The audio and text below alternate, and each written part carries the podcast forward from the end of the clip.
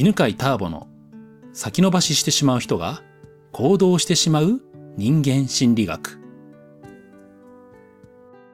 こんにちは、犬飼ターボです。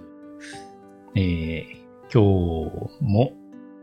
たけちゃんの八ヶ岳のログハウスで収録をしております。えー、今日はですね、ちょっとお金の話をしようかなと思います。これあのブログで書いたりメルマガで出したんですけど、非常に反響のあった話ですね。で意外とね、そう、あの、この話はね、まあ、非常に重要だと思うんですけど、本とかに書かれてないと思うんですよね。うん。で、えー、タイトルはですね、お金の稼ぎ方を学ぶと、お金の使い方にたどり着くという話をしますね。で、この話ね、あの、ですね、まあ、軽々しくしたくないなって思うんですよね。なぜかというと、えー、そうなんだって聞き流しちゃうとね、ほんと大したことない話で終わってしまうんですね。うん。で、なんか話だけ聞くとね、ほんとね、へーって終わってしまうと思うんだけど、これもったいないんで、まさにこう、お金の稼ぎ方を学んで学んで学んでいって稼げるようになった時に、確かにその通りだっていうようにね、あの、稼いでる人ほどこの話は納得する話なんで、えー、もっとね、お金を稼ぎたい方、これから増やしていきたい方は、えー、よく聞いてくださいね。そして、え何回か聞くといいですね。うん。なんならね、あの、知ってます？あの、インプットとアウトプットの関係があって、えー、自分のものに本当にしたければね、インプットは3、アウトプットは7しろっていうね、えー、そういうあの、法則があります。そうするとね、定着するんですね。だから例えば、えー、今日のこの話を10分で聞いたらば、えー、倍以上ですね。なんか3、3、7、3聞いて7話すなんで、えー、20何分かだから30分くらいね、えー、話したらいいんですよね。つまり、えー、30分くらい話す？うん、20、30分話すっていうことは、この話を3、4人にぜひ話してみてください。そうするとね、自分のものになると思います。えー、どうやって、ね、えー、稼ぐお金の金額を増やしていくかっていう話なんですけど、その話はですね、えー、お金を使うっていうのはどういうことなのかを知っておくといいと思います。まずはね、そこを知るところから始めましょう。お金を使うってどういうことでしょうね。まあ皆さんね、毎日やってるからね、こう、行為としては分かってますよね。まあその意味です。お金を使うということは、あなたは価値の交換をしているわけですね。うん。お金を使うと手元にね、お金はなくなりますね。でもそれに対する対価を手に入れてます。例えば、300円でコーヒーを買ったら、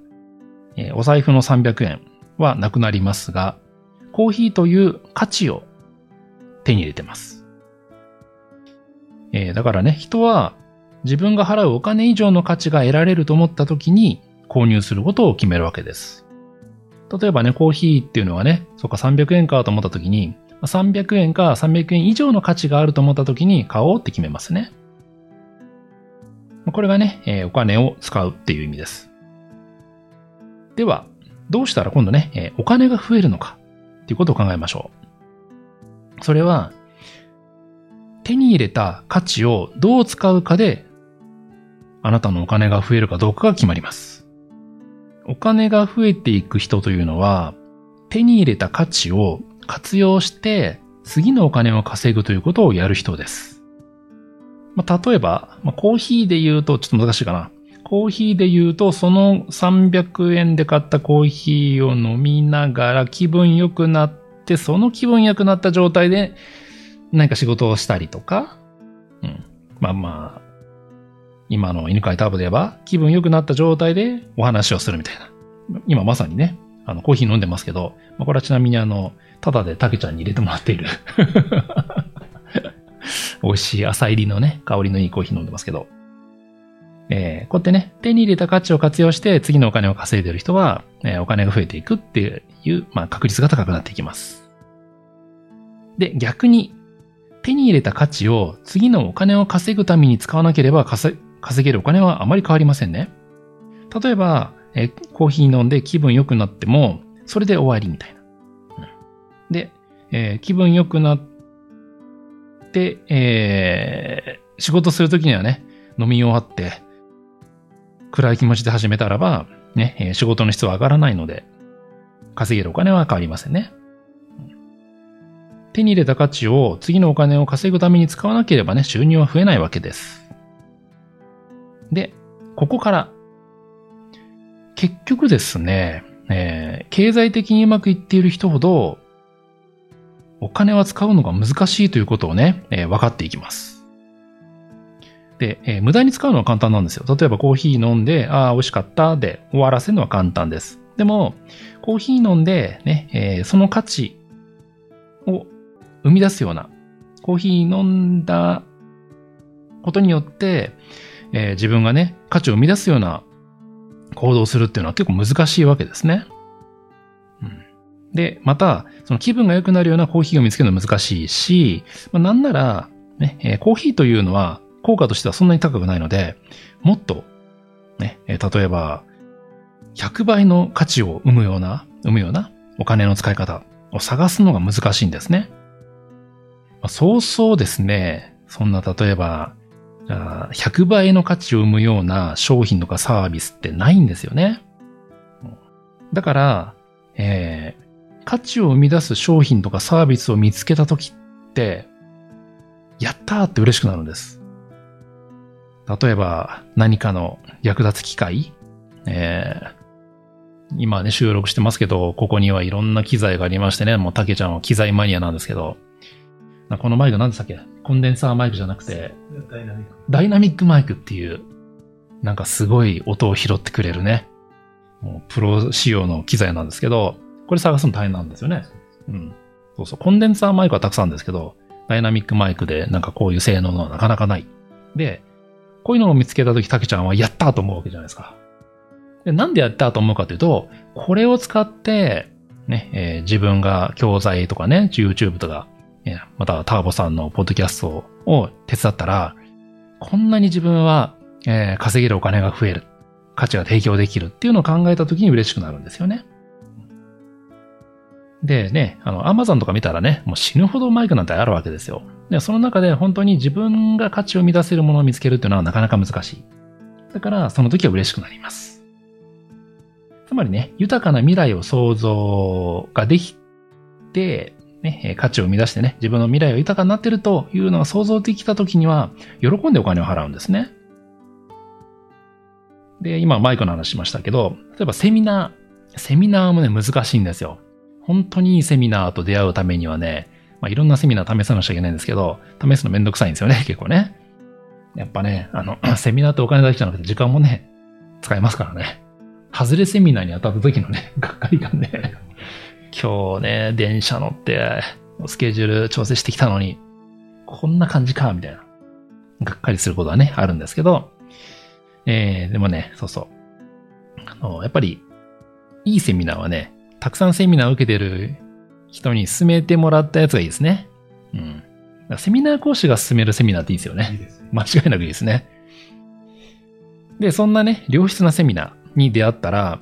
えー、もう100万であろうと200万でも喜んで払うんですよ。で、この時ね、あの、そう、今まで受けた中で一番高いセミナーはね、あれが240万くらいだったかな？うん。たけちゃんいくら受けました？400万。おおすごい。で、普通の人にね、あのね、200万のセミナーとか400万のセミナーって聞くと、ええそんな高い？って思うでしょ？でも、えっ、と、その時ね、払う金額を見て決めてるんじゃなくて、それが生み出す価値を見て決めてるんですよね。だから、えっ、と、まあ、自分の場合で言うとね、その240万のセミナーは経営、えー経営コンサルタント養成講座という中井高義さんの、えーまあ、セミナーなんですけど、その時はね、もう全然安いと思いました。あ、もう全然全然安いわ、みたいな。で、えっ、と、あ、ちなみに400万って、来たの？すいません。あ、北野さんね。北野さんは、えー中井先生も進めている。それは間違いないやつですね。で、経済的にうまくいっている人ほど買うときに金額ではなくてそれが生み出す価値を見てるんですね。で、未来に自分がそれを活用している姿を想像します。ところが、その、えー価値を、ねえー生み出す、お金を使ってそこから価値を生み出すっていう考えがない人はね、金額を見ちゃうんですよね。特に自分の手元からなくなるお金に目を向けてしまいます。ね、えーもう一回言うとね、経済的にうまくいってる人ほど、それがどれくらいの価値を生み出すかををね、えー見ていて、またずっとそれをやっていくので見極める目をも持ってます。で、そのね、えー価値を生み出すかどうか、どれくらいの価値を生み出すかどうかっていう目は、生まれた時から持っているんではなくて、時間をかけて育てるものだし、情報交換などもね、していくものです。で、これを聞いてる人はね、まあ、多分その目を今育んでる最中、もしくはね、まあ、まだそういうのやったことがない方はもう多いと思います。そしたらこんな質問をしてください。これを買うことで未来は、え自分の未来はどれくらいの価値を生み出せるか。そう考えながらお金を使う練習をするといいでしょうね。例えばこのポッドキャストを聞いて、この、これを聞くことで自分は将来どれくらいの価値を生み出せるかなっていうのを考えるのもいいですね。で、多分、考えてもよくわかんないと思います。最初の頃なんて、まあ、全然見当もつかないと思います。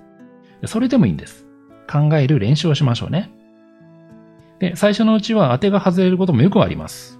例えば、このセミナーを受けてきっとうまくいくと思ったのにうまくいかないっていうこともよくあります。この機材があったらばきっとこんな素晴らしいものが生み出せると思ったのに使えなかったりとかね、えーいうこともよくあると思います。でもそれでも全然いいんですね。次は改善していきましょう。で、えー他の人はね、同じようにそのセミナーを受けて成功していったりね、価値を生み出してるのに自分だけ価値を生み出せない時もあると思います。それでもいいんです。そういう時には他の購入者からね、えー受講生とかね、から使い方を学びましょうね。どんな風に使ってるの？っていうふうにね、またその使い方の情報交換もしていきましょう。で、こういうことを続けていくうちに、あなたも価値を見極める目を持つようになります。で、そうすると10年後、20年後には、お金は稼ぐよりも使うのが難しいと思うようになるでしょうね。では、今日はこんなところでありがとうございました。この番組は犬飼ターボ、ナビゲーター竹岡義信でお送りしました。